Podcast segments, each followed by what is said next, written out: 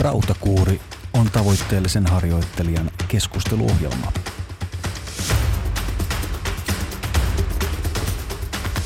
Tervehdys kansalaiset. Ja te... sillä, sillä aloitettiin tänään sitten. Tervetuloa Rautakuuri-podcastin pariin. Täällä Aki Laitinen ja Juho Kuusisaari. Terve. Toi, toi aloitushan sopii ihan hyvin tähän, niin mennään uutta vuotta kohti ja tämmöinen uuden vuoden puhe. Totta. Sulla näyttäisi olevan siellä ihan tuommoinen kunnollinen äänityskoppi käytössä. Missä majailet?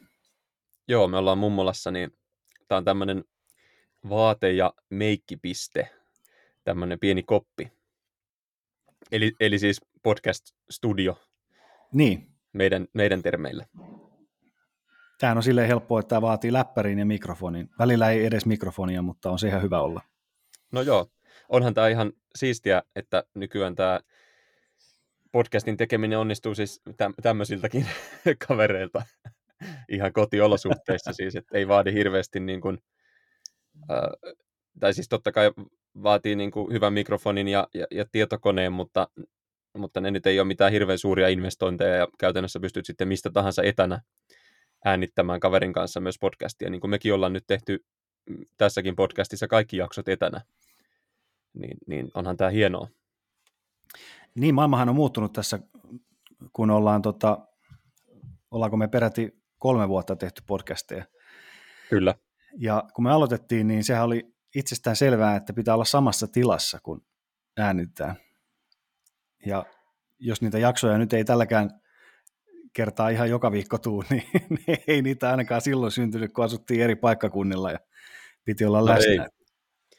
Mitähän, kyllä me varmaan, ei nyt varmaan kauas heitä, jos sanon, että siitä suorituskykyvalmentaja podcastista varmaan ensimmäiset kymmenen jaksoa tehtiin mm. niin kuin livenä Kyllä. Lahdessa.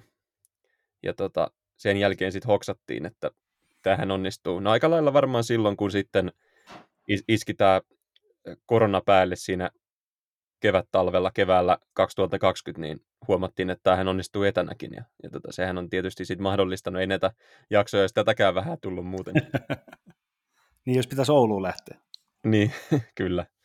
Tai Ei, sitten pitäisi tota- kuvata, tai, tai siis kuvata kautta äänittää monta jaksoa kerralla, ja se nyt ei varmaan sitten eh, ehkä meille myöskään sovi, koska, koska Mm. monet näistä teemoista aiheista nimenomaan elää vähän siinä hetkessä. Niin se tuntuisi ehkä vähän teennäiseltä. Mä luulen, että me selitettäisiin sitten vielä enemmän samoja juttuja joka jaksossa. Niin ja just, josta me itse asiassa puhuttiin tuossa ennen kuin painoin rek-nappulaa, että pitää tässä keskustelussa ajautua sellaiseen nousevaan trendiin, että, että ihan pikkusen keskustella ennen lähetystä, mutta ei silleen, että, että on tavallaan kuuppa tyhjänä jo siinä vaiheessa, kun tulee se tasainen vaihe, kun pitäisi sitten varsinaisesti rupea vasta oikeasti juttelee siitä. Että, Joo, se on totta. Mä luulen, että no just näistä mainituissa SKV-podcastin ensimmäisissä jaksoissa, niin mä luulen, että siinä oli, tai siinähän kävi sillä tavalla, että me puhuttiin ensin muutama tunti, räntättiin sitä sun tätä kahdestaan niin kuin lämpimikseen, sitten laitettiin mikki päälle ja sitten se tuntui tosi kankeelta.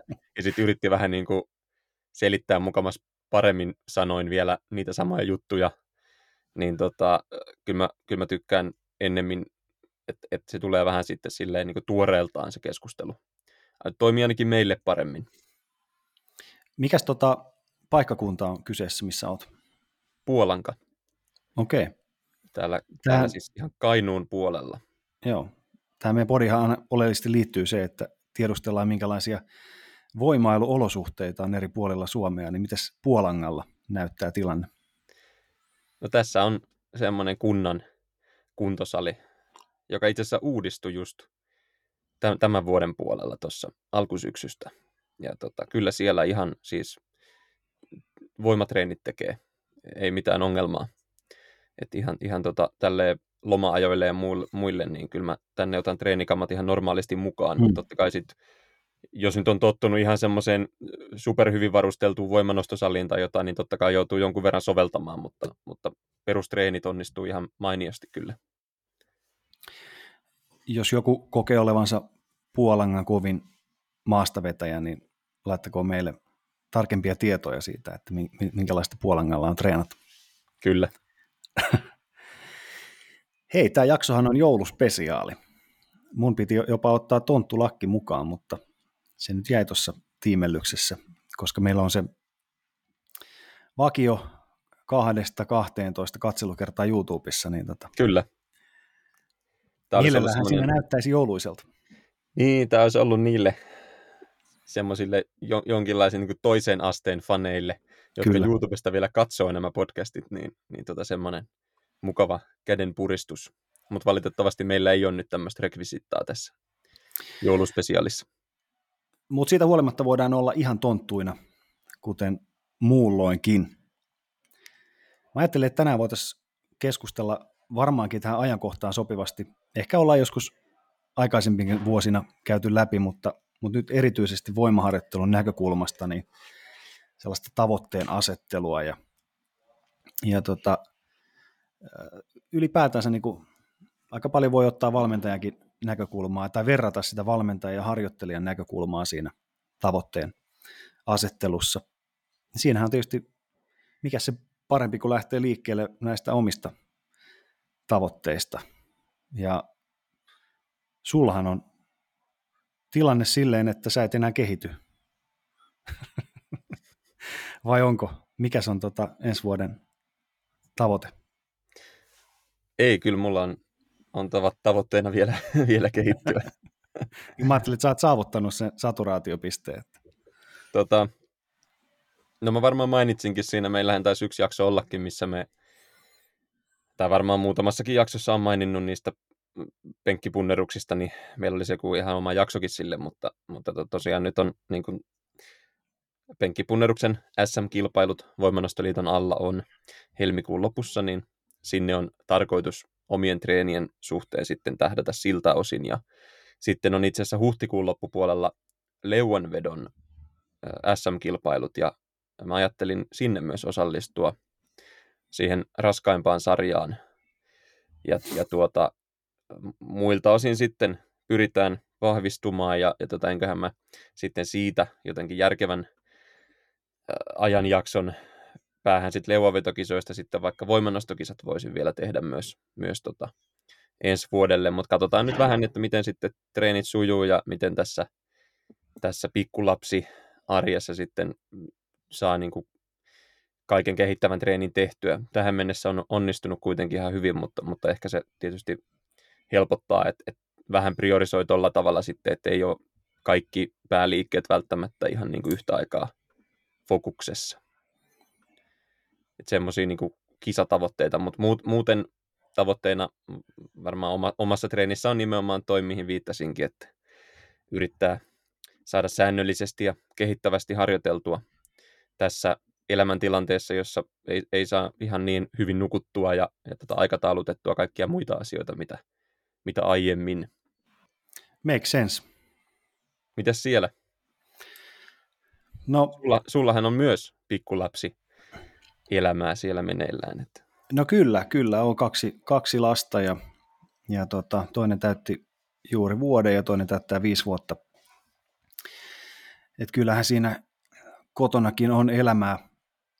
Ää, mulla on nyt semmoinen vuosi takana, että mä en ole koskaan treenannut siis niin kuin näin vähän kuin tänä vuonna.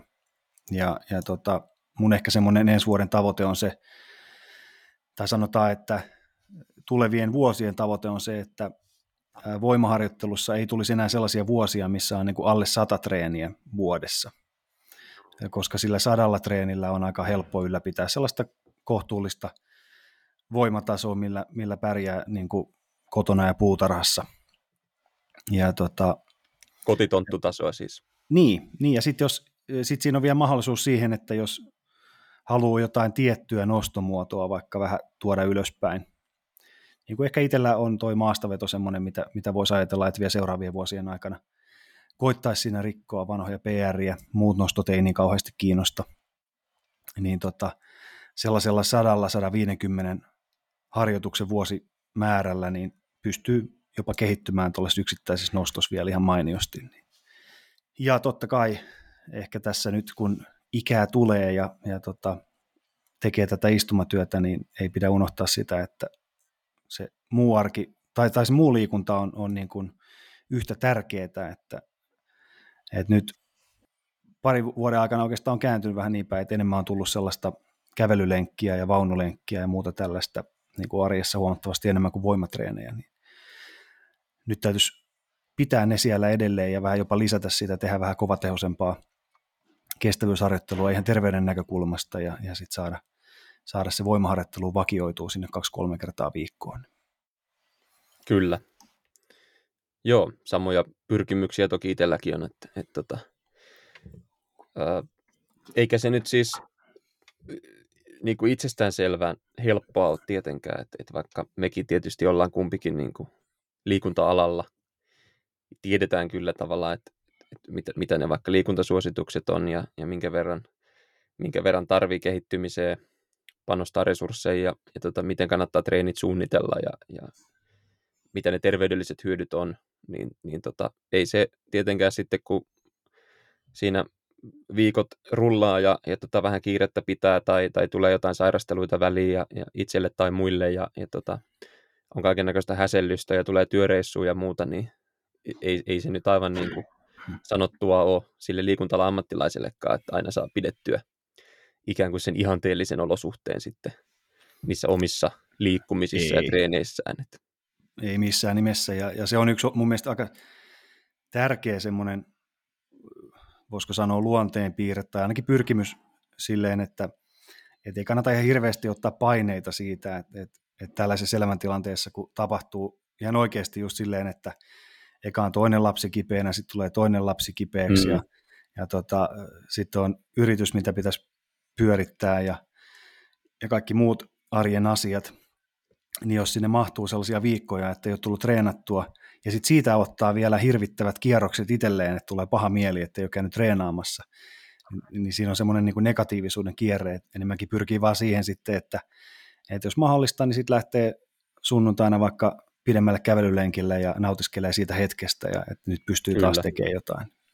Niin, eikä se tietenkään sitten, jos miettii niitä tärkeimpiä, tärkeimpiä hyötyjä ja, ja nimenomaan niin elämän mittakaavalla, niin tärkeintä kuitenkin on sitten oikeasti se vuosien saatossa se säännöllisyys, jonkinasteinen säännöllisyys, että et, ei, ei siitä nyt tietenkään kannata sitten ottaa liikaa paineita, että jonain kuukausina sitten jonain tiettynä vuonna se jää vähän vähemmälle ja, ja tätä ehkä siitä optimaalisen tekemisen tavoittelusta tulee nimenomaan helposti sitten ää, vähän semmoinen negatiivinen itseään ruokkiva kehä, josta sitten voi olla vaikea päästä eroon, etenkin silloin, kun sulla on nimenomaan sitä tietoa vaikka itsellä, että sä tavallaan tiedät, että, että mm. okei, okay, että, että mitä mä nyt sitten paperilla voisin tehdä, ja jos mä pystyisin jotenkin jokaisen tunnin käyttämään arjesta tehokkaasti, mutta se ei tietenkään ole realismia. Joo, ehdottomasti, ja, ja tota, ootas, mulla on joku hyvä ajatus nyt mielessä äsken. Äsken, tota, no, nyt se katos ei koskaan käy tälleen. Mun mielestä siitä on hyvä lähteä liikkeelle, mihin kumpikin nyt tuossa viitattiin, että, että sitten mieluummin ottaa sen kuin yhden jutun kerrallaan ja lähtee sitä sitten siihen satsaamaan, että, että se voi olla se, yrittää lisätä sitten sen yhden kuntosalitreenin sinne viikkoon nollasta yhteen tai yhdestä kahteen, ja mitä se onkaan, hmm. tai sitten vaikka, vaikka sitä kävelylenkkiä tai yksi joku vähän kovatehoisempi 10-15 minuutin harjoitus sitten vaikka soutulaitteella, joku tämmöinen hiittyyppinen, e-, eikä yritä niin kuin saman tien tavallaan siitä niin kuin vähän passiivisemmasta, kiireisemmästä jaksosta sitten lyödä niin kuin suoraan yhden kuukauden sisällä niin kuin siihen optimitilanteeseen kaikkia kerrallaan, vaan lähtee pikkuhiljaa rakentamaan sitä kokonaisuutta taas sitten ylöspäin. Joo, joo. ja nyt, nyt itse asiassa muistakin, mitä piti sanoa, eli, eli tota, mehän ollaan sille onnekkaassa asemassa, että meillä on sellaisia liikuntamuotoja, mistä me niinku tykätään, ja me tykätään treenaamisesta, ja, ja vaikka itselläkin on nyt ollut semmoinen ajanjakso, että ei ole päässyt treenaamaan sillä tavalla, kuin on aikaisempina vuosina tottunut, niin se ei poista sitä, että eikö edelleen niin nauttisi liikunnasta ja siitä tekemisestä. Et kyllähän se antaa perspektiiviä siihen, että, että kun tuolla on paljon ihmisiä, ketkä ei ole löytänyt sellaista liikuntamuotoa, mikä millään tavalla tuntuisi niin kuin miellyttävältä. Kyllä. Ja siitä oli itse asiassa, oliko periaat, peräti jotain tutkimuksen tynkää tässä hiljattain, että, että sellaiset ihmiset, ketkä löytää mieluisan liikuntalajin, niin on sitten valmiimpia tekemään monipuolisemmin sitä liikuntaa niin, että siellä on sellaisiakin harjoitusmuotoja, mistä ei niin tykätä, mutta kun tiedetään, että se tuo, tuo terveydellistä etua tai, tai suorituskykyetua, niin sitä tehdään. Kyllä. Tavallaan on, on helpompi sietää niitä ikävempiä harjoitusmuotoja, kuten vaikka voimailua. Jos ei tykkää yhtään voimailusta, on kestävyystyyppi, mutta tietää, mikä hyöty siitä on sitten taas niin kuin terveyteen ja siihen kestävyysharjoitteluun, niin silloin, silloin ikään kuin sietää sitä paljon helpommin. Joo, varmasti näin, näin myös niin kuin käytännön havaintojen perusteella.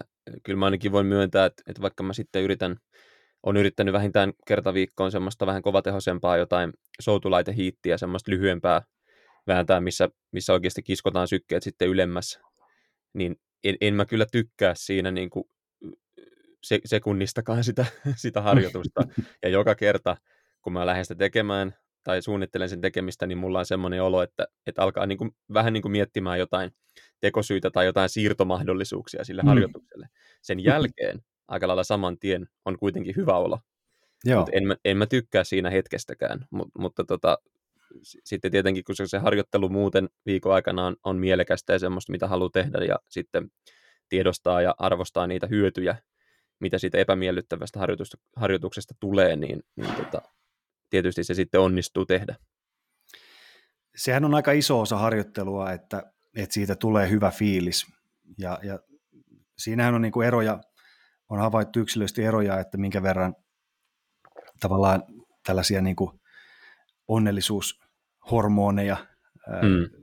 sisäisiä endorfiineja nousee pintaan harjoittelun jälkeen, että osalla ilmeisesti ei, ei tule ihan samanlaisia vaikutuksia siitä, jolloin se ei niin kuin koukuta samalla tavalla se harjoittelu.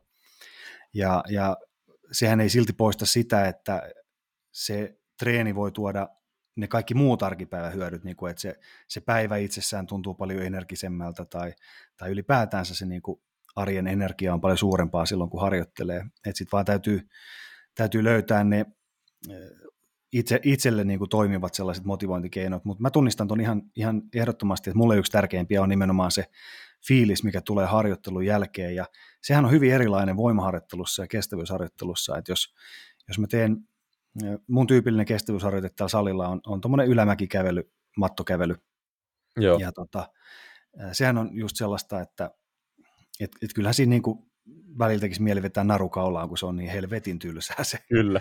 tekeminen. Kyllä. Mutta sitten kun, siinäkin, kun saa sykkeet niin kuin nousemaan ja, ja tekee vaikka jonkun kovemman loppu, lopputreenin, niin tota, se fiilis, mikä tulee sitten, kun on rauhoittunut siitä, niin se on ihan uskomattoman. Ja se on aivan erilainen kuin sitten taas voimaharjoittelusta. Voimaharjoittelusta tulee enemmänkin se fiilis, niin kuin, että, että jotenkin tuntee koko kropassa kaikki lihaksensa ja, ja tulee semmoinen ajatus, että nyt siellä tapahtuu niin kuin hyvää siellä lihaksistossa. Se on Kyllä. erityyppisiä asioita, mutta molemmat on tosi koukuttavia. On ihan totta. Kyllä voimailussa se on varmaan itselle enemmän nimenomaan sitä semmoista, että siinä on helpoin saavuttaa semmoinen tietynlainen pystyvyyden tunne, kun, kun se joku tietty vaikka kilomäärän nostaminen tietty toistomäärässä, niin siinä jotenkin se onnistuminen konkretisoituu niin kuin saman tien, kun sä lyöt sen tangon takaisin telineisiin. Ja sitten toisaalta jotenkin se semmoinen pieni tunne varmaan siis myös se pumppi jossain määrin, mutta semmoinen ylipäänsä tunne kropassa ja jotenkin vähän semmoinen uupunut ja ryhdikäs olo, mikä sitten voimaharjoittelusta tulee, niin, niin siinä on jotain semmoista niin kuin miellyttävää. Mutta kyllä se kestävyys, ja etenkin tuommoisen kovatehoisen kestävyysharjoituksen jälkeinen semmoinen niin kuin endorfiiniryöppy on kuitenkin ihan erilainen. E, en mä semmoista ikinä niin kuin millään maksimivoimaharjoituksella ole saanut aikaan. Eikä se tunnu yhtään samalta kuin vaikka mä vetäisin jonkun vaikka maastavetoennätyksen salilla, niin ei, ei, ei senkään jälkeen tule sitä semmoista samanlaista lämpöä kehoon. Se on ennemminkin semmoinen psyykkinen tyytyväisyyden tunne, mikä siitä vapautuu sitten itsellä, että, että tota on siellä. Et siinäkin mielessä toki, että jos on kokemusta vaan pääasiassa toisesta, niin voi olla, voi olla arvoa, että rikastaa vähän ja monipuolistaa sitä omaa viikkoharjoittelua, niin sieltä saattaa saada näitä tämmöisiä hyvän olon tunteita vähän erilaisia ja ne voisit myös ruokkia sitä niin kuin säännöllistä tekemistä pitkällä aikavälillä ja sitä sitoutumista siihen teke, niin kuin harjoitteluun. Ehdottomasti ja, ja nyt kun tästä tavoitteen asettelusta kohta puhutaan enemmänkin, niin siihen kuitenkin kun liittyy se pitkäjänteinen työskentely, niin mä jotenkin uskoisin, että kauhean moni ei, ei tälleen niin kuin palastele sitä tuntemusta tai niitä tuntemuksia, mitä siitä harjoittelusta syntyy. Siinä voisi kuitenkin olla yksi semmoinen aika tärkeä näkökulma siihen siihen niin kuin sitoutumiseen, harjoitteluun ja pitkäjänteisyyteen. Etenkin jos tietää yhtään, että itsessään on sellaista piirrettä, että saattaa välillä niin kuin innostua tosi paljon harjoittelusta ja sitten saattaa tulla tosi pitkiä taukoja, niin silloin ehkä on hyvä, että vähän tarkemmin analysoi sitä, että minkälaisia tunteita se harjoittelu herättää ja, ja että pystyisikö niitä, niistä niin kuin sen kautta paremmin pitämään kiinni siitä. Ja tämähän on vinkki valmentajillekin, että ehkä me valmentajina monesti keskitytään liikaa siihen niin kuin numeroihin ja tekniseen edistymiseen ja, ja siihen niin kuin, totta kai kannustetaan siihen säännöllisyyteen sitä kautta saadaan Kyllä. niitä tavoitteita, mutta ei, ei me aina muisteta puhua siitä, että miltä se harjoittelu tuntuu ja, ja tai saatetaan niin kuin keskittyä siihen vaan silloin, kun se tuntuu tosi huonolta, mutta et sekin, että silloin kun se tuntuu tosi hyvältä, niin pitäisi pystyä poimimaan ylös niitä asioita, että hei, tämän takia me tehdään tätä. Niin, ja se mihin aiemmin viitattiin, että se kokonaisuus on tärkeä, että, että jos me halutaan niitä terveyshyötyjä pitkällä aikavälillä ja sitten me vaikka halutaan, että sieltä sekä voimaharjoittelusta että sitten kestävyysharjoittelusta vaikka saataisiin niitä, niitä niin kuin nettopositiivisia vaikutuksia, niin sitten sit tota voisi olla kuitenkin kiva, että kerran viikossa olisi joku semmoinen niin kiva treeni omasta mielestä. Koska sitten taas jos kaikki treenit ja kaikki liikkuminen on semmoista jonkin asteesta kärsimystä, jossa täytyy vaan itselle joka minuutti uskotella, että, että jaksa nyt loppuun, tämä tekee sulle hyvää, niin en usko, että kovinkaan liikunta-alan ammattilainen, mm, niin kuin, tai varmasti joku David Goggins pystyy, mutta siis suurin osa ihmisistä ei pysty sitoutumaan semmoiseen tekemiseen pitkällä aikavälillä. Niin, niin tota, siellä voisi olla sen takia jotain tämmöisiä niin kuin snackseja, semmoisia liikuntasnäksejä siellä, siellä tota viikossa mukana. Tai sitten vaikka sen yhden harjoituksen sisällä jossain voimatreenissä voi olla joku yksi semmoinen liike, mikä on siellä vaikka sen takia, että se tuo siihen jonkinlaista mielekkyyttä ja sitten ne muut harjoitukset on sitten valittu sillä perusteella, että ne sitten tavallaan teoriassa sitten on niin kuin vielä hyödyllisempiä sen tavoitteen näkökulmasta. Ja, ja nämä menee tietysti sitten erityisesti nyt semmoiselle kuntoliikkujalle, terveysliikkujalle, että totta kai sitten kun me halutaan jotain suorituskykytavoitteita hmm. ja, ja urheilutavoitteita puskea, niin sitten totta kai joudutaan todennäköisesti, mitä pidemmälle se meidän taso menee, niin tekemään myös semmoisia asioita, mitkä oikeasti vie sitä kehitystä eteenpäin, eikä mm. voida mennä pelkästään aina sen nautinnon kautta, mutta, mutta tota. Niin kyllä, kyllähän kuitenkin lähtökohtaisesti, jos ajatellaan huippurheilijoitakin, niin ensinnäkin lajivalinta on tehty sen perusteella, että ää, paitsi missä, missä voi niin kuin pärjätä vaikka omalla kropallaan, niin, niin kuitenkin se lähtökohtaisesti, että se on mukavaa. Ja se laji niin, on aikoinaan viehättänyt niin paljon, että on halunnut rupea tekemään sitä ihan ammatikseen. Ja, ja silloinkin, kun sinne tulee voi hyvin tulla sellaisia vaikka harjoituskausia, että on, on tosi paljon epämiellyttäviä harjoitteita ja sitten tietää niiden arvon, arvon tai on kokenut sen arvon kokonaisuudessa, niin se on ihan eri juttu. Mutta jos olisi vuodesta toiseen niin kuin ihan pelkästään niitä ikäviä harjoituksia ja pakkopullaa, niin eihän kukaan sellaista tekisi ammatikseen.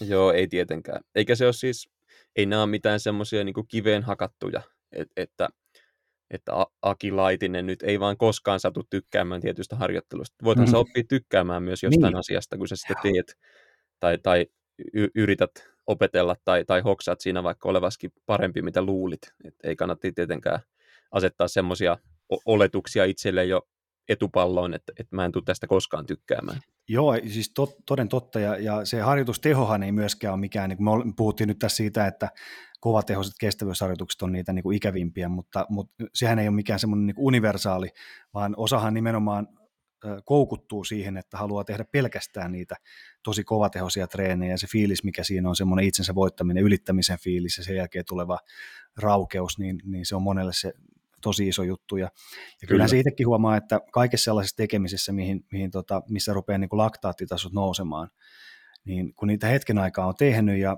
ja elimistö on adaptoitunut niihin, ne rupeaa tuntua paljon miellyttävämmältä. Kyllä. Ne, ne niin kuin ensimmäiset treenit, nehän on aivan järkyttäviä. Juuri näin.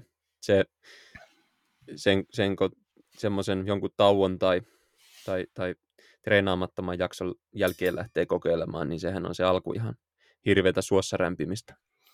Ja kyllähän sen niin kuin voimailussakin huomaa, että jos jostain syystä ajautuu, sanotaan, että yhdestä 15 pitkän ajanjakson jälkeen käyttämään jotain plus 12 toista sarjoja, mitkä on tiukkoja, ja, ja tota, tehdään keskimittaisilla palautuksilla ja, ja rupeaa anaerobinen koneisto jylläämään, niin eipä ne ekojen viikkojen harjoitukset tunnu kauhean miellyttäviltä, mutta sitten pikkuhiljaa siihen tavallaan niin kuin koukuttuu siihenkin. Niin kuin moni koukuttuu sellaiseen, sellaiseen tota vanhan liiton treenaamiseen just sen takia, että siinä on semmoinen niin tekemisen meininki ja sykkeet ylhäällä ja tulee väsymystä ja Kyllä, niin ehdottomasti näin.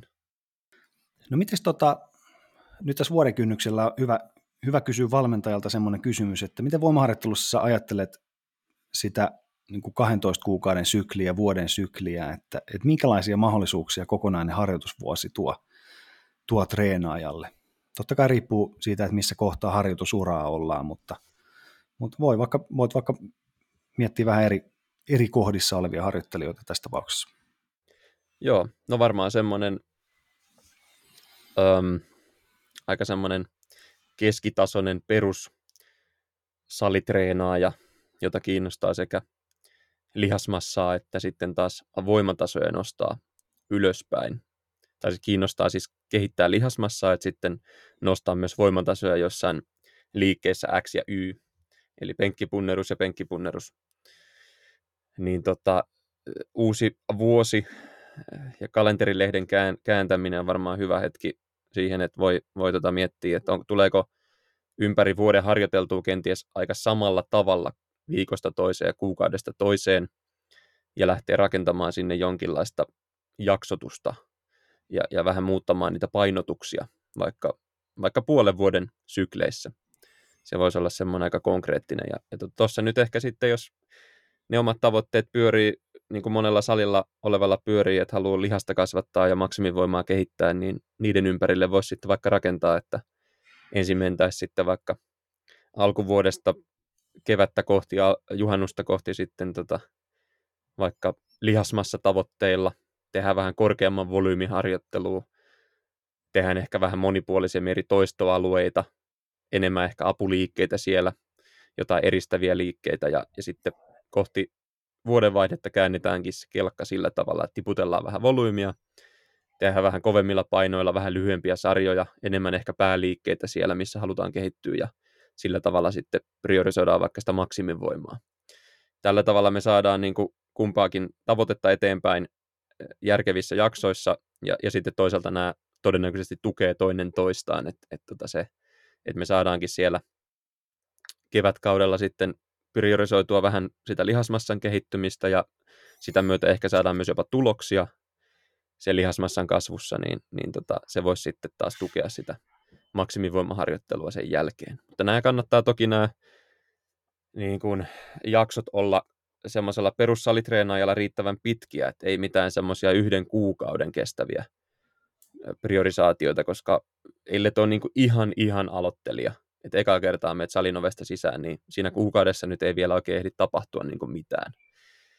Ja sitten sinne ei kannata, eh, ehkä jos olet joku moniominaisuuslajin urheilija, niin tämmöisessä tiheämmässä blokki tyyppisessä ohjelmoinnissa voi olla sitten jotain perusteita, koska meillä on niin hirveästi kaikkia eri ominaisuuksia, mitä me samaan aikaan halutaan siellä, siellä jaksotuksessa pyörittää, mutta jos, jos haluat sitä lihasmassaa ja, ja tota voimaa kehittää, niin riittävän pitkät priorisaatiojaksot sinne, ja siinä pystyy kylkeen tekemään sitten helposti noita edellä mainittuja kestävyysominaisuuksia oikeastaan koko ajan, niin kauan kuin se voimaharjoittelun määrä tai kestävyysharjoittelun määrä pysyy niin kuin järkevällä tasolla, että puhutaan niin kuin muutamista treeneistä viikossa. Tai, tai sitten, että ei selkeästi haluta puskea niin kuin SM-tason tuloksia voimailussa samaan aikaan kuin SM-tason tuloksia kestävyyslajeissa, sitten totta kai sitä täytyy niin kuin alkaa jo ohjelmoimaan tarkemmin, mutta kun puhutaan semmoisesta kuntoilijasta, joka tekee omaksi huvikseen ja, ja rikkoo niitä omia tuloksiaan salilla, niin pääsääntöisesti pystyt noita kestävyys- ja voiman ominaisuuksia kyllä kehittämään samaan aikaan myös hyvin pitkälle. No mulle tuli tuosta mieleen, että jos on tämmöinen harrastelija, voimailija, kellä ei ole kilpailutavoitteita, niin silloin olisi ehkä otollista käyttää just paljon pidempiä priorisaatiojaksoja kuin mitä, mitä niin kuin yleisesti käytetään. Että jos ajatellaan just sitä kalenterivuotta, niin olisi ehkä ihan hyvä miettiä, että voisiko tavallaan ihan kokonaisia vuosia priorisoida tiettyjä asioita, vaikka just tällaisessa niin kuin kahden vuoden syklissä, että et, et, koska, koska jos mietitään, että on, on todella pitkälle kehittynyt voimailija vaikka lihasmassan näkökulmasta, mutta on kuitenkin maksimivoimatavoitteet, niin ei se nyt vuoden aikanakaan ole mikään ihan hirveä kilomäärä, mitä sitä lihasmassaa on enää mahdollista saada aikaiseksi.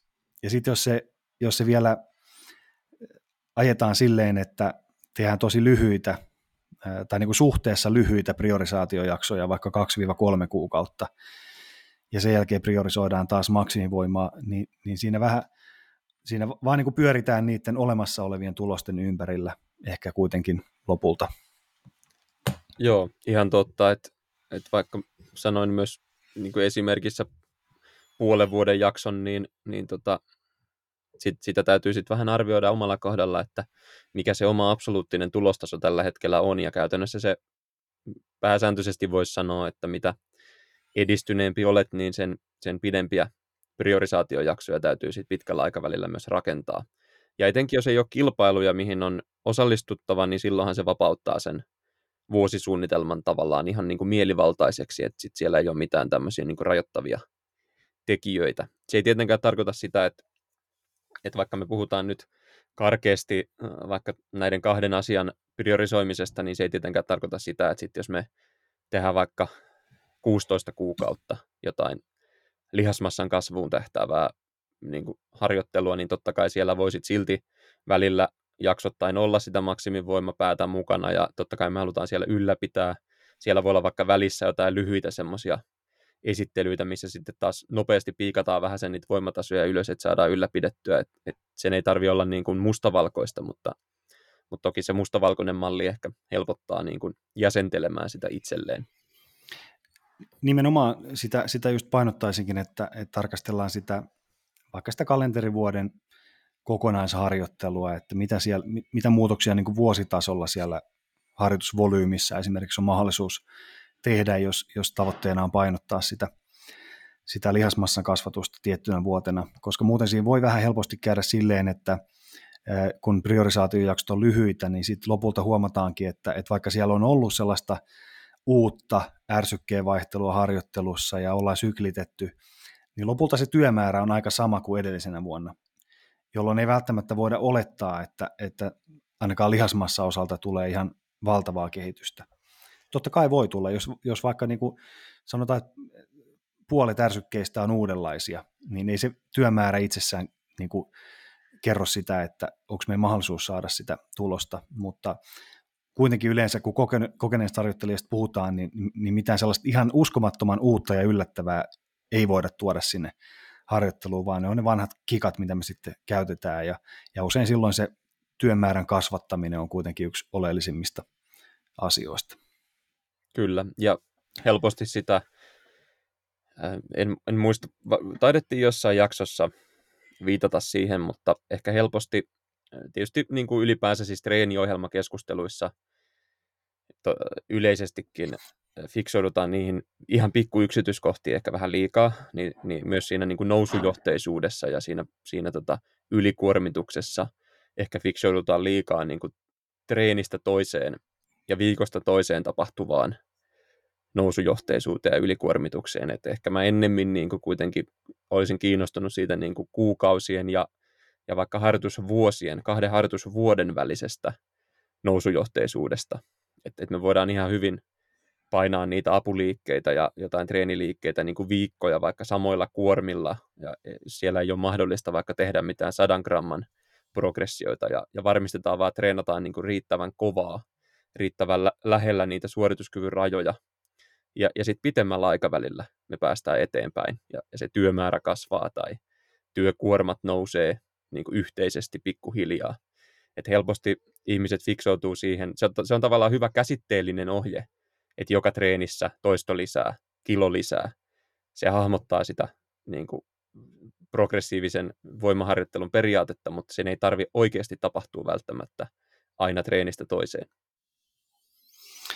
Se on juuri näin.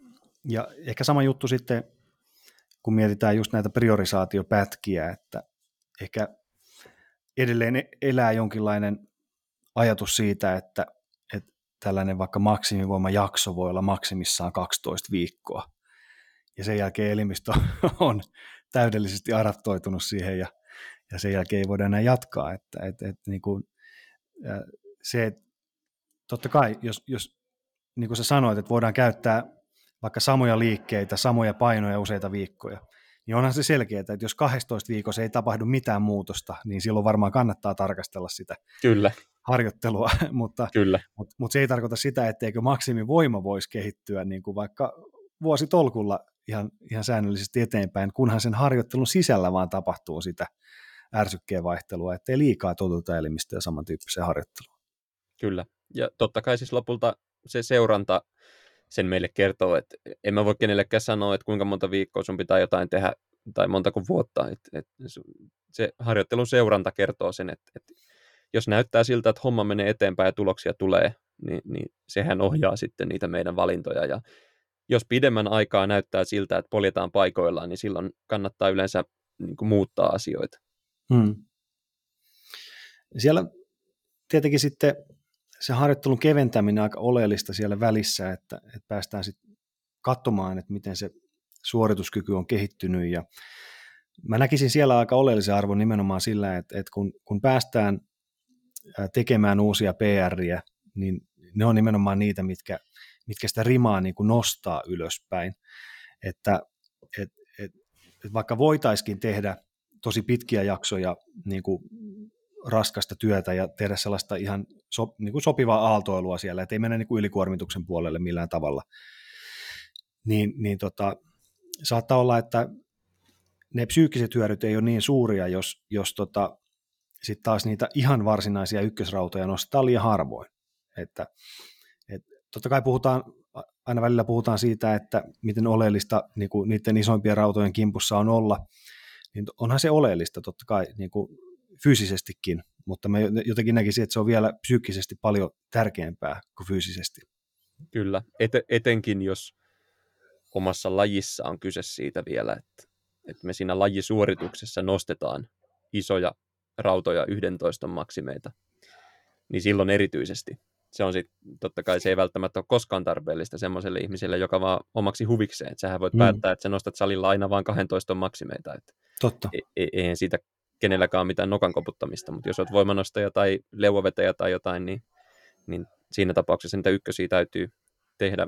Ehkä mä tässä nostaisin taas esiin sen, mitä mä oon hokenut nyt viimeisinä vuosina, että, että, että mä näkisin, että aika moni, tai on paljon semmoisia ihmisiä, kenellä se ö, elämäntilanne ja ne kasvuolosuhteet sen treenaamisen ympärillä mahdollistaa aika kovankin kuormituksen sietämisen ja, ja aika suurienkin treenimäärien ja pitkien treenijaksojen sietämisen sen tavallaan niin kuin jonkinlaisen käsitteellisen optimaalisen rajan yli.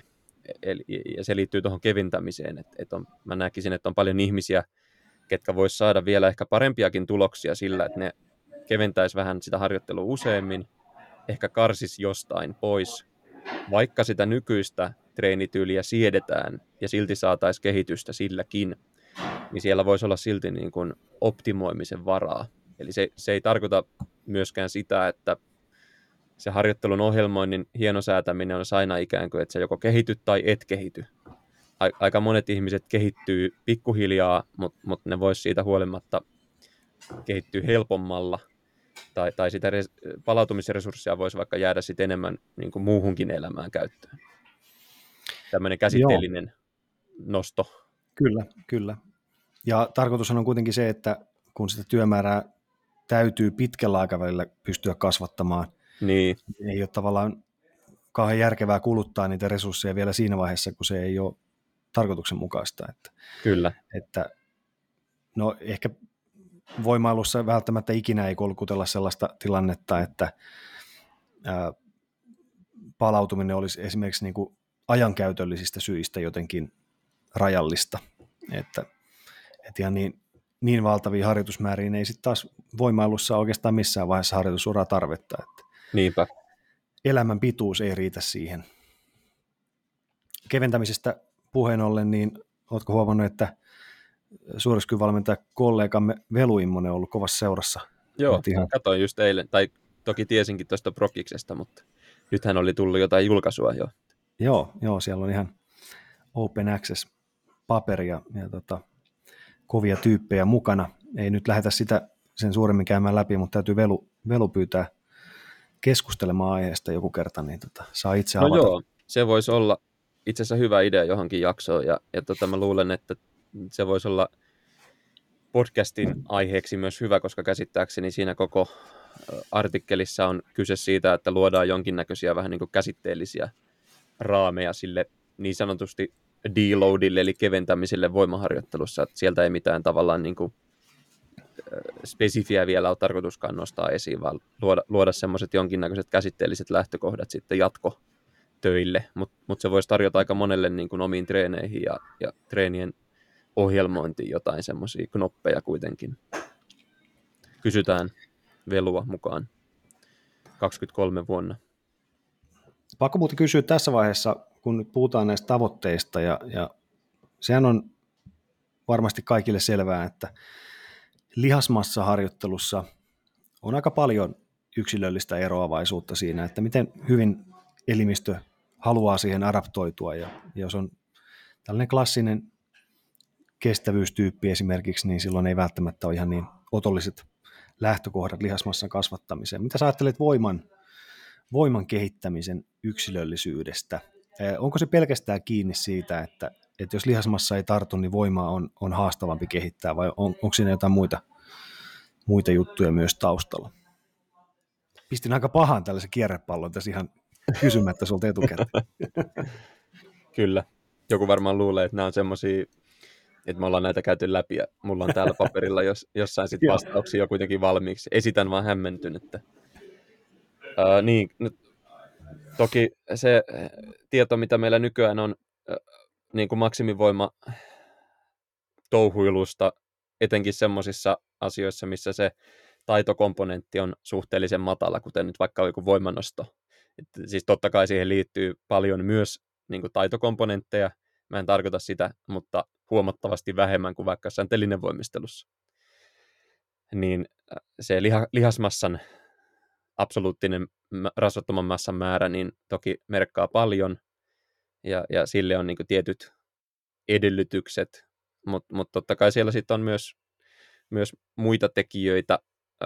Ihmisillä tuntuu olevan jonkun verran eroa, eroa tämmöisessä niin lihassolujakaamassa tai siinä, miten ylipäänsä keho on jotenkin niin sanotusti rakennettu. En nyt ehkä usko, itse henkilökohtaisesti usko, että sitä joku tyyppi on rakentanut, mutta siis että miten se on rakentunut vaikka kestävyys tai nopeus tyyppisen harjoittelun ympärille, että siellä saattaa olla lihassolu jakaamassa tai, tai jossain niin kuin jänteiden pituuksissa ja, ja, ja tämmöisissä ominaisuuksissa eroa, joka sitten saattaa jossain, jossain lajissa helpottaa. Ö, mutta toki öö, näistä yksilöllisistä eroista ja lähtökohdista ja, kohdista ja geeneistä toki paljon nykyään puhutaan ja se on toki hyvä niin kuin urheilun kontekstissa, mutta sitten mä kannustaisin ehkä kaikkia kuitenkin muistamaan, että ne jokaisen tavallisen ihmisen potentiaali vaikka maksimivoimaharjoittelussa on ihan älyttömän valtava.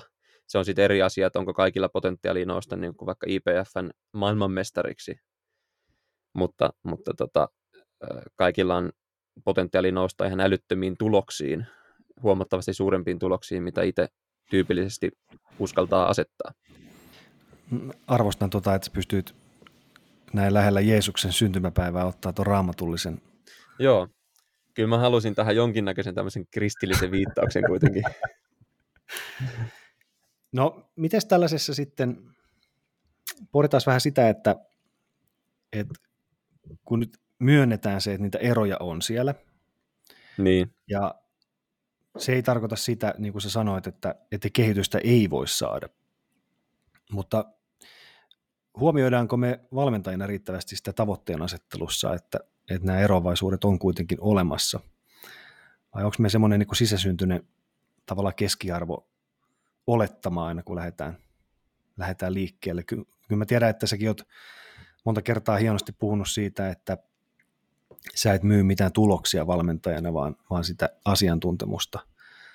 Mutta kyllä mä silti luulen, että sullakin niin kuin mullakin on, on kuitenkin niitä olettamia, mitä, mitä harjoittelussa tapahtuu, ja, ja niistä me kommunikoidaan sitten ihmisten kanssa siinä. Kyllä. Mutta mut huomioidaanko me niitä tavoitteen asettelussa riittävän hyvin?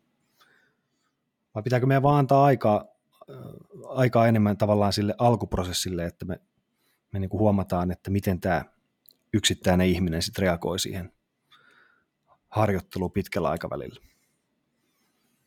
Miten saako ihan kiinni siitä, mitä mä ajattelen, mutta, mutta ehkä sellaista ylipäätänsä, että ää, Niin.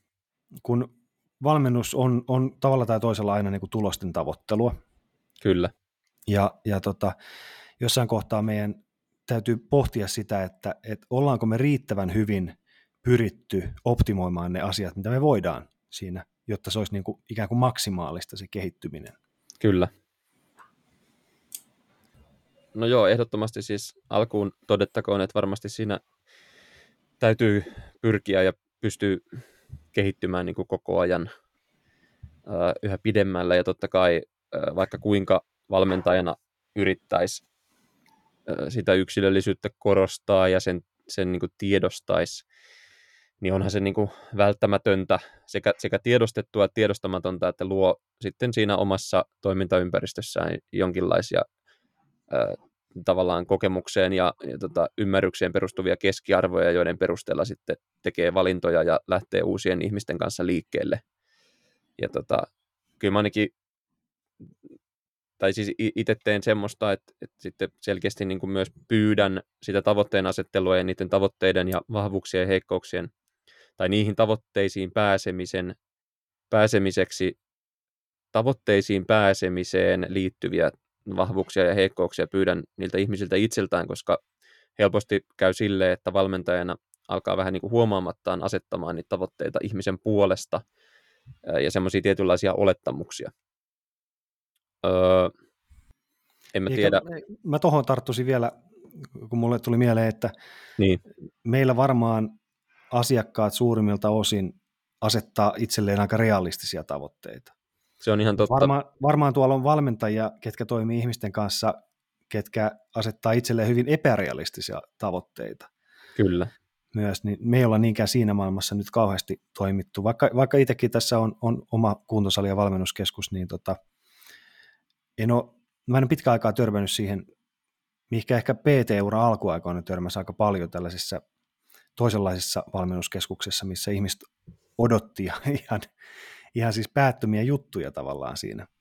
No, tämä on varmaan totta, että sen takia tämä mun vastauskin oli varmaan tämmöinen aika perinteinen ympäripyöreä ö, kehä, koska mun, mun niin kuin oma asiakas ja, ja valmennettava kunta on semmoinen eräänlainen kupla, että et, et, tota, he on niin kuin käynyt tavallaan sen niin kuin alkuvaiheprosessin jo aiemmin läpi, ennen kuin he tulee mun kanssa tekemään ja usein silloin sitä tavoitteasettelua ja sitä realistisia pohdintoja siitä omasta kehityspotentiaalista ja, ja sit, niin kuin, harjoittelusta on jo käyty ja sitten niitä käydään lisää mun kanssa, mutta ne on enemmän sitten, mä näkisin, että se on kuitenkin enemmän semmoista hien, hienosäätöä. Öö, ja varmaan jopa, mä luulen, että jopa enemmän omalla kohdallaan sitä, että et, et mä niin kuin rohkaisen ja yritän tuoda esiin, että meillä on niin kuin enemmän potentiaalia niissä tavoitteissa kuin mitä sitten yksilö itse ajattelee, kuin niinkään, että mä joutuisin sitten toppuuttelemaan. Totta kai sitten on, on niin semmoisia semmoisia yksittäisiä tyyppejä, jotka vaan tykkää asettaa niin kuin ihan päättömiä tavoitteita. Mm.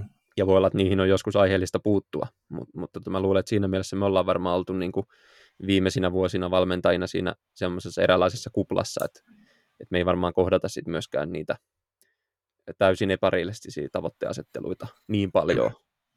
Se on, se on varmasti näin, ja, mutta sitten voi olla myös, että jonkun verran on, on se ilmapiiri siinä muuttunut, tai ihmisillä on enemmän tietoa, ja mä ehkä tässä, tässä jopa nostasin vähän hattua monelle tällaiselle ä, somessa niin kuin treeniarkeaan näyttävälle ihmiselle, kella saattaa olla paljonkin seuraajia esimerkiksi, koska mä luulen, että sieltä kautta on myös, myös sellaisille vähemmän treenaajille ja ei-treenaajille tullut, tullut sitä niin kuin tietoa siitä, että Kyllä. Et okei, että ei se oikeasti tapahdukaan silleen, että kun rupeaa treenaamaan, niin sitten niin kuukauden päästä herää niiden lihastensa kanssa. Ja, ja se on hyvä juttu, koska sit se myös helpottaa sitä, että kun joku alkaa harjoittelemaan, että, että siinä on edes ripaus sitä realismia mukana siinä treenaamisessa. No joo, toi on itse asiassa tosi hyvä pointti eihän sitä, jos miettii niin kuin, no en mä tiedä, mä heitän nyt, että viimeinen viisi vuotta on varmaan ollut se, milloin sä oot pystynyt somesta pääasiassa seuraamaan urheilijoiden ja, ja kehonrakentajien, fitnesstreenaajien, fitnessurheilijoiden, voimanostajien niin kuin treeniarkea. Siis, totta kai siis jostain Instagramista niin se on silti niin kuin pieni osa, ja yleensä sielläkin korostuu sit enemmän kuitenkin ne positiiviset onnistumiset ja en, enkkanostot ja sarjat, mutta joka tapauksessa sä pystyt niin kuin seuraamaan sitä prosessia. Öö, varmaan aiemmin sä oot pystynyt käytännössä vaan seuraamaan niitä kisoja ja niitä välietappeja ja ase- ta- tavallaan näkemään niitä idoleita siinä vaiheessa, kun ne on jo tehnyt sen työn. Mm.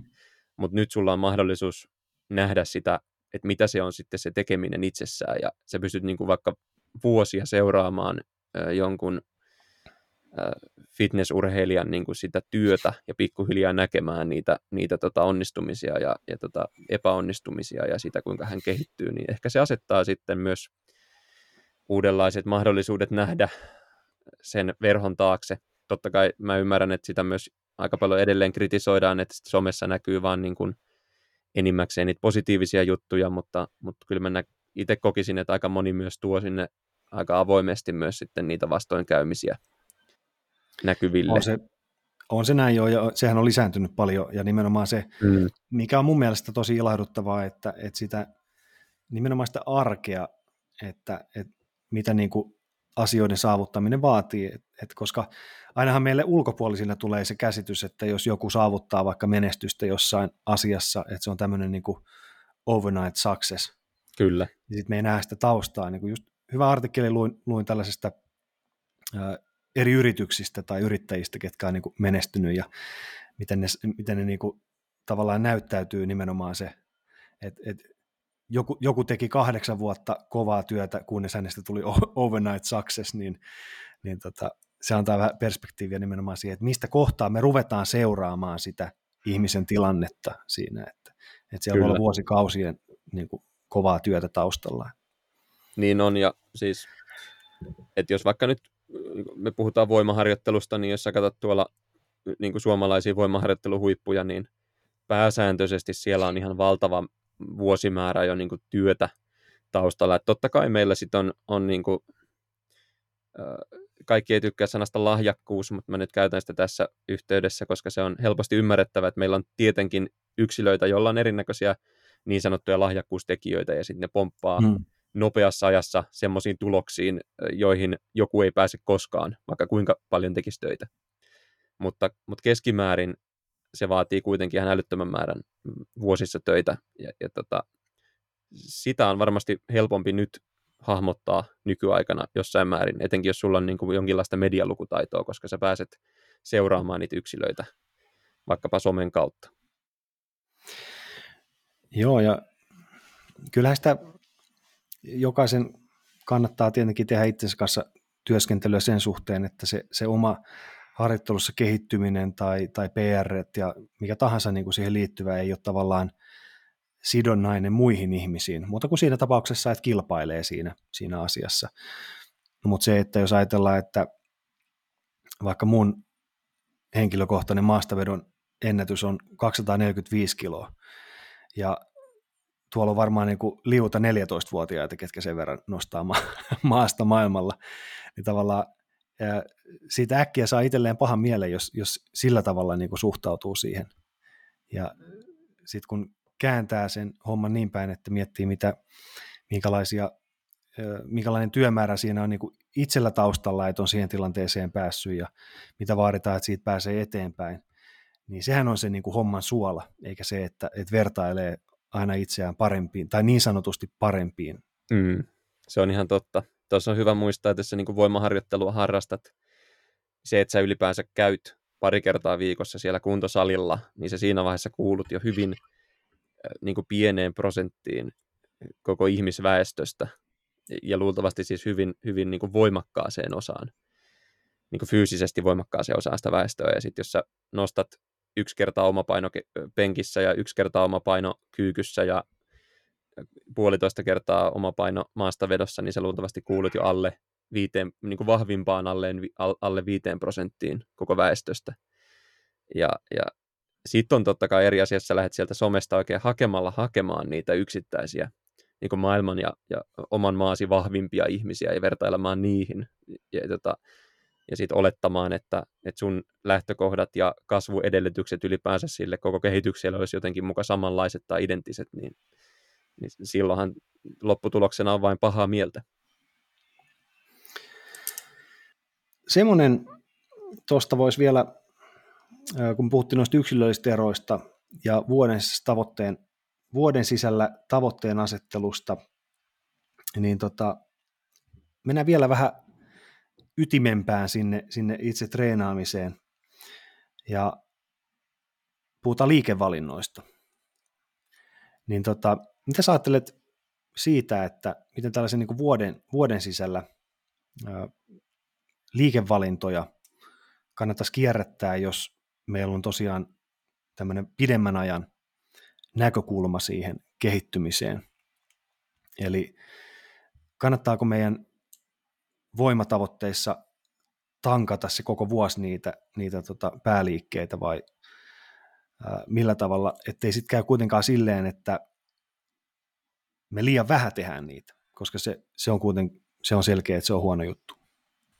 Joo, kyllähän me maksimivoiman, äh, maksimivoimaharjoittelu ja suorituskyvyn näkökulmasta kuitenkin usein sitten, kun mennään lähemmäs sitä testiajankohtaa, onko se sitten kisa vai joku salitesti, mit, mitä kenellekin, niin siellä semmoinen tietynlainen spesifisyyden periaate sitten niin kuin kapenee sitä kohti.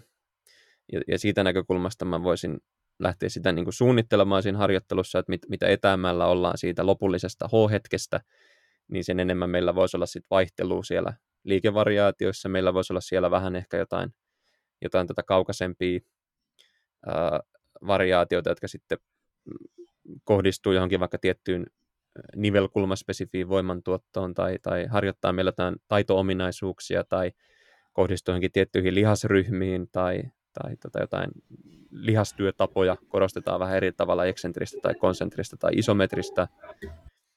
Eli sen spesifisyyden ja, ja sen, sen jota niin kuin ajallisen, ajallisen ää, niin kuin kohdistamisen näkökulmasta voisi miettiä.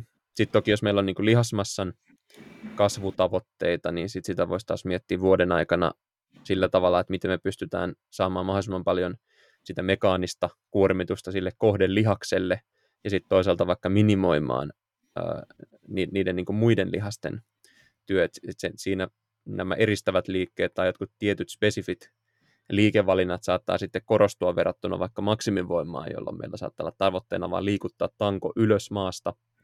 Ei ole väliä millä tyylillä, niin kuin tavallaan periaatteessa ei ole väliä millä tyylillä, me vaan halutaan tuottaa mahdollisimman paljon voimaa. Sitten taas vaikka lihasmassa harjoittelussa voi olla, että me ei niinkään kiinnosta paljonko kiloja on tankossa itsessään, vaan meitä kiinnostaa lopulta eniten, että kuinka paljon voimia kohdistuu siihen tiettyyn päälihakseen, mikä tekee töitä, joka sitten saattaa olla vaikka leveä selkälihas. Niin, niin tota siinä mielessä maksimivoimaharjoittelussa ja sitten taas lihasmassa harjoittelussa me halutaan vähän painottaa ehkä erinäköisiä liikemalleja, mutta sitten tässä astuu taas mukaan ehkä se oma kokemustaso ja tulostaso, että mitä enemmän me ollaan siellä aloittelijapäässä, niin sen laajempi spektri meillä on erinäköisiä liikevalintoja, mitä me pystytään hyödyntämään ja saamaan silti tuloksia. Me pystytään kasvattamaan meidän hauiksia myös tavallaan aika epäspesifeillä liikevalinnoilla aika pitkälle. Me tehdään vaikka niitä soutuliikkeitä, niin meidän hauiksetkin kasvaa siinä mukana. Mutta sitten jossain kohtaa, jos me halutaan vieläkin isommat hauikset, niin meidän täytyy ehkä alkaa kaventamaan entisestään sitä liikevalinta, liikevalintapankkia sitten siellä harjoittelussa. Ja, ja samoin aloittelijalla usein ne siirtovaikutukset sitten vaikkapa voimantuottoon on paljon laajemmat, että voi olla, että me saadaan nostettua meidän le- leuaveto ykköstulosta pelkästään sillä, että me soudetaan tankoja kulmasoutut liikkeessä, mutta sitten jossain kohtaa se raja tulee vastaan, me joudutaan alkaa tekemään oikeasti leuavetoja enemmän. No sä mainitsit tuon spesifisyyden periaatteen, niin kiinnostaa vielä kysyä mielipidettä siitä, että, että miten tällaisella tosi kokeneella voimailijalla, niin kuin vaikka sinä, sinä itse, niin tota, mitä sä ajattelet niin ärsykkeen vaihtelun kannalta, minkälainen ero on, on sillä, että penkipunneruksessa ää, ollaan tehty vaikka yhdestä kolmeen toiston kovia sarjoja, ja sitten tehdään niin kuin vaikka kuudesta yhdeksään toiston kovia sarjoja. Minkälainen, jos sellaista ärsykkeen vaihtelun skaalaa ajatellaan, niin minkä, minkälaista vaihtelua me saadaan pelkästään sillä, sillä tota toistoskaalaa vaihtamalla? Onko se, onko se niinku riittävää vai pitääkö siirtyä kokonaan toisenlaiseen liikkeeseen? No joo, kyllä mun mielestä maksimivoimailussa ja vaikka voimanostossa, niin sitä spesifisyyttähän ei tarvi, tai sitä perinteisesti mietitään jotenkin pelkästään vain niin liikemallien näkökulmasta, mutta mut onhan se myös niin intensiteettispesifiä esimerkiksi, että mitä lähempänä me ollaan sitä 11 maksimia, niin sen spesifimpää se on silloin se tekeminen niin kuin vaikka liikemallista riippumatta. Et se on hyvä, tämä on mun, mielestä hyvä keskustelu, että kumpi on voimanostajalle vaikka spesifimpi suoritus, kisapenkkipunnerus 10 toiston maksimi vai, vai joku selkeästi kapea ote variaationa kisanostosta, mutta 11 maksimi. Että kumpaan me painotetaan sitä liikemallia vai sitä intensiteettiä, koska kumpikin on spesifiä sitten taas lajisuorituksessa. Öö, mutta kyllä mä toki kokeneillekin treenaajille van, vanhan lempinimeni variaatiomiehen mukaan niin kierrätän liikevariaatioita varmaan niin kuin ehkä semmoista perinteistä voimannostoharjoittelua jopa enemmän, mutta, mutta tota, siellä täytyy pitää kyllä semmoinen jonkinlainen järki siinä ja siellä täytyy olla perusteluita, koska, koska tota, se ei saa olla se harjoittelu sitten taas liian kirjavaa. Mutta mä ehkä, ehkä niin kuin tämän, tämän osittain tämän intensiteetti, liikemalli, spesifisyys erottelun näkökulmasta ja sitten toisaalta taas semmoisen niin taidon oppimisen näkökulmasta myös kannustaisin siihen, että meillä on myös aika paljon perusteluita, miksi sen harjoittelun ei kokeneillakaan kannata olla niin liian kisaspesifiä jatkuvasti. Ja sitten toisaalta se, että me vähän muutetaan oteleveyksiä tai, tai jotain tankoja välillä, niin se ei, se ei kuitenkaan niin kuin vielä ihan hirveästi muutu sitten siitä pääliikkeestä, jos me ei olla jossain bosupallon päällä sit yhdellä jalalla kyykkäilemässä. Et, et näitä on hyvä miettiä. Mulla ei ole tähän mitään valmista vastausta, mutta, mutta tota, mä vaan mm. heitän pallon takaisin samannäköisellä kurvilla, millä se tuli. Eikö se näin on, näin on. Mä ajattelen silleen, että yksi, yksi semmoinen perusmerkki siitä, että, että ärsykkeen vaihtelussa ollaan liian pitkällä siellä niin kuin skaalojen eri päissä on se, että, että ne meidän kaikkein tärkeimmät variaatiot toistuu liian harvoin, koska silloinhan me ei, ei niissä päässä, päästä kehittymään, että, että sä oot onnistuneesti ainakin penkkipunneruksessa niin pystynyt yhdistelemään aika laajan määrän kuitenkin riittävän toisiaan niin kuin lähellä olevia variaatioita ilman, että se kokonaisuus karkaa liian kauas siitä, siitä kaikkein tärkeimmästä tai, tai niin kuin kilpailun näkökulmasta kaikkein tärkeimmästä. Kyllä. Mutta, mutta sitten jossain, mä sanoisin, että penkkiä helpommin jossain vaikka kyykyssä saattaa käydä silleen, että niitä variaatioita on, on niin lukematon määrä, että sitten lopulta me huomataankin, että me ollaan vuoden aikana tehty ihan liian vähän sitä kaikkein tärkeintä perusvariaatiota, mm. vaikka sitä kilpailunostovariaatiota. On se ihan totta, ja kyllä mä ehkä rohkaisisin siihen nyt, niin kuin, että e, ei ehkä niin kuin kymmentä eri variaatiota, mitä koko ajan kierrättää, vaan että ottaa vaikka kolme semmoista omaa niin kuin valmentajana tai treenaajana, kolme semmoista jotakin, mitkä, mitkä jollain tavalla sitten variaatiot painottaa jotain tiettyä vaikka ongelmakohtia tai haasteita siinä omassa nostamisessa ja niitä sitten kierrättää niin kuin, niitä voi kierrättää sitten tavallaan myös säännöllisesti, jolla vuoden aikana siihen tulee kuitenkin toistuvuutta, että ne samat variaatiot toistuu, että se ei ole aina joku eri variaatio. Että se, se ei muutu niin kuin tilkkutäkiksi, että jatkuvasti mennään tavallaan niin kuin eri suuntaan, että siellä on jonkinnäköinen toistuvuus. Ja kyllä mä nyt niin kuin omista vaikka valmennettavista, niin voin sille yleisellä tasolla todeta, että mitä kovemmaksi se menee se tulostaso, niin, niin kyllä me sitten niin kuin aina suhteessa tehdään enemmän ää, niitä niin kuin kisa, kisaspesifejä variaatioita.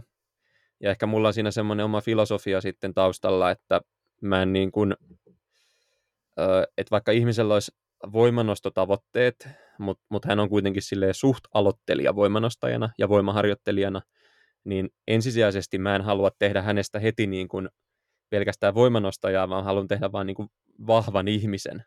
Ja siinä mielessä mun mielestä on niin kuin hyötyä siitä, että sä jaksat nostaa, sä jaksat niin kuin punnertaa isoja painoja asennosta ja tyylistä riippumatta. Sä jaksat nostaa raskaita asioita jaloilla tai raskaita asioita maasta tyylistä riippumatta. Ja äh, sit sä saat niin kuin lihasmassaa monipuolisesti sun kehoon. Ja sitten jos nämä asiat toteutuu, niin sitten sen harjoitusuran edetessä sä ikään kuin erikoistut pikkuhiljaa siihen voimanostoon. Mutta mun mielestä voimanosto on kuitenkin hyvin tämmöinen niin myöhäisen erikoistumisen laji.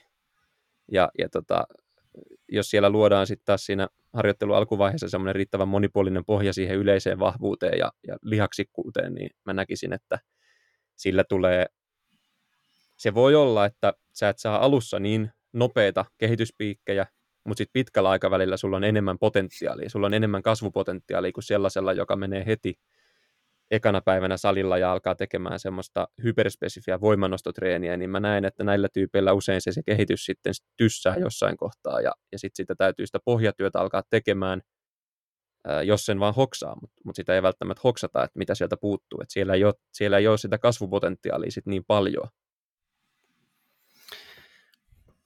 Mun täytyy tarttua vielä tuohon, mikä mulle jäi mieleen tuossa sun puheesta, se variaation määrä niin semmoinenhan on myös hyvä muistaa, että, että voimailussa, ihan kuntosaliharrastuksessa tai, tai tavoitteellisessa voimaharjoittelussa tai kilpailu, oikeastaan sanotaan, mitä spesifimpää se on se tavoite, niin, niin sitä enemmän pitää muistaa se, että sehän ei ole lopulta tarkoitus, että me niin kuin, välttämättä tuodaan siihen lopun ikää jotain uusia asioita siihen harjoitteluun, vaan nimenomaan se, että me ollaan vain jossain vaiheessa opeteltu riittävän laaja liikepankki, jotta me voidaan sitten kierrättää niitä tekniikoita. Ja se, että ei me tuoda ikuisesti jotain uutta, niin nimenomaan mahdollistaa sen, että me ei olla missään vaiheessa liian kaukana siitä spesifistä tavoitteesta, mikä voi olla vaikka just se kyykyn penki ja maastavedon kehittäminen. Kyllä.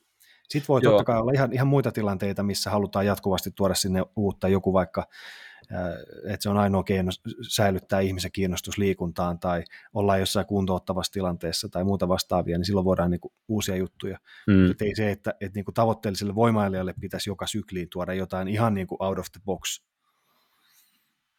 Ei, ja se on niin yksinkertaista hommaa loppuviimeksi, mm. että, että sit, sitähän se sitten on vuodesta toiseen kuitenkin loppujen lopuksi tavallaan sitä samaa, ja sen takia siitä kannattaa oppia myös tykkäämään. Mutta mut mä ehkä tuossa niin sun puheenvuoro ja mun puheenvuoro, niin ehkä siinä niin tämmöinen termi, minkä niistä voisi yhdistää, on sitten se äh, niin harjoitettavuus. Mun mielestä se kuvaa hyvin sitä, että, että tota, se harjoittelun kannattaa etenkin sen urhe, urheiluuran tavallaan alkuvaiheessa olla semmoista, että se rakentaa hyvän pohjan ja hyvän harjoitettavuuden sitten myöhemmille vuosille. Ja, ja siitä syystä niin kuin nykyään, nykyään urheiluvalmennuksen puolella ja urheilupuolella aika hyvin ymmärretään, että semmoinen niin liian aikainen erikoistuminen nuorena ei ole hyvä, niin mä näkisin, että se pätee myös vanhemmalla iällä sitten, kun vaikka se laji onkin jo valittu, niin me ei haluta niin kuin tehdä siitä liian nopeasti liian spesifiä, koska se voi olla, että sitten se tulee kuitenkin se, se tota pohjien tekeminen niin sanotusti vastaan jossain kohtaa myöhemmin. Ai että olisi ollut mukava lopettaa tuohon, kun sä sanoit, sanoit, että se on vuodesta toiseen sitä samaa tekemistä ja piste. Kyllä. Siinä olisi nollattu koko tämä keskustelu. No, toivotaan, että tästä keskustelusta huolimatta ihmisellä riittää motivaatiota myös ensi vuodelle asettaa tavoitteita. Joo, toivottavasti tämä ei vienyt niistä ri- viimeisiäkin rippeitä. Joku löi hanskat tiskiin siellä. Niin Mutta toisaalta mukava niin, jos, jos herättää ajatuksia ja ehkä just, just tavoitteellisella harjoittelijalla, kellä ei sit ole niitä kilpailutavoitteita, niin on, on täysi vapaus sitä omaa kalenteriaan hallita. Niin kannattaa miettiä, että olisiko nyt semmoinen hetki, että, että ne tavoitteet mitataankin oikeasti vuosissa, eikä, eikä pelkästään niin kuin kuukausissa tai jopa viikoissa. Kyllä. menkää viideksi vuodeksi treenaamaan ja sitten tarkastelkaa asiaa uudelleen. Kommunistinen viisivuotissuunnitelma. Kyllä. Harjoitteluun. Ja Ei, mehän ky- ruvetaan nyt sitten Juhon kanssa tekemään viiden vuoden mm. valmennussopimuksia pelkästään niin on, joo. kanssa. Ja siis viiden vuoden treeniohjelmia. Myös. Niin, totta. Ei, mutta kiitos, kiitos joulu, jouluspesiaalista ja, ja tota, viimeisestä jaksosta olikin vierähtänyt tovi, niin, niin tota, kiva höpötellä, mutta meidän tyyliin niin ei, ei pakoteta aiheita myöskään, että et tota, välillä tulee vähän tiiviimmin ja välillä sitten vähän harvemmin jaksoja siinä vaiheessa, kun on, on asiaa ja, ja tota, aikaa käytössä, niin, niin tota, katsotaan, jos tammikuun puolella seuraavaa jaksoa ja, ja aiheehdotuksia ja toiveita ja kommentteja hän saa laittaa edelleen totuttuun tyyliin. Ja, ja tähän mennessä, jos on jotakin toiveita ja muita tullut, niin mehän ollaan ne aina huomioitu myös. Eh, nythän on muuten yksi yleisökysymys vielä, mikä onko? on tota, käy, käymättä, ja tämä on tämmöinen, että et, et, onko totta, että jouluna anabolinen ikkuna on auki koko viikon ja että maksaa, kun menee suoraan reisiin? No käsittääkseni joo, kokonaistutkimusnäytön perusteella, niin näin voisi kyllä todeta. Mä en ole varma, miten nuo lanttulaatikot ja muut, niin onko niillä sitten ihan samaa? Niin, nyt kannattaa mennä omien preferenssien mukaan, niin ehkä se tuo parhaan tuloksen tässä, tässä vaiheessa. Ja niin kuin me ollaan aina todettu, että, että jos on viikko vapaata, niin silloin kannattaa treenata niin paljon kuin ikinä sydämestä irti lähtee, niin tota, Eikö oliko se toisinpäin, että ei kannata ihan hirveästi muuttaa mitään asioita, jos on viikkolomaa. niin ja korvaa laadun määrällä, jos ei ole varma, niin se toimii myöskin hyvin. Siitähän me ollaan paljon puhuttu. Mutta semmoinenhan voi olla hyvä, että ottaa vaikka, vaikka tämän jouluviikon silleen, että tekee siellä salilla niitä asioita, mitä haluaa. Että hmm. Tavallaan unohtaa sen kaiken muun tavoitteellisuuden, mitä siihen vuoteen on kenties liittynyt, ja, ja tota, treenaa vaikka kolme-neljä kertaa viikossa silleen, että tekee mitä lystää, mitä sinä päivänä tuntuu, niin sehän voi olla ihan mukavaa vaihtelua.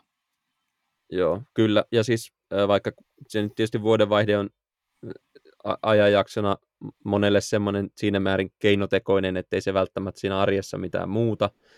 Nykyään on paljon ihmisiä myös, kenelle se joulu ja uusi vuosi voi olla, ettei nyt ole mikään semmoinen niin erityisen, erityinen happeningi.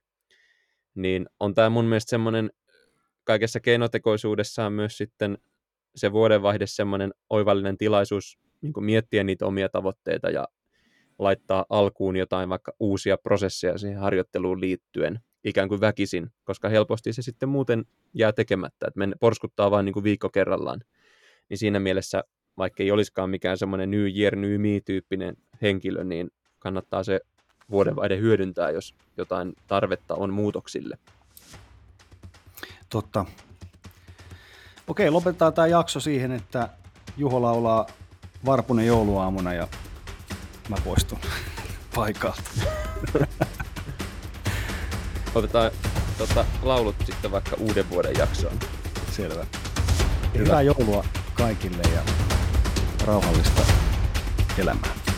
Juuri näin. Kiitos linjoilla olemisesta. Kuulemiin.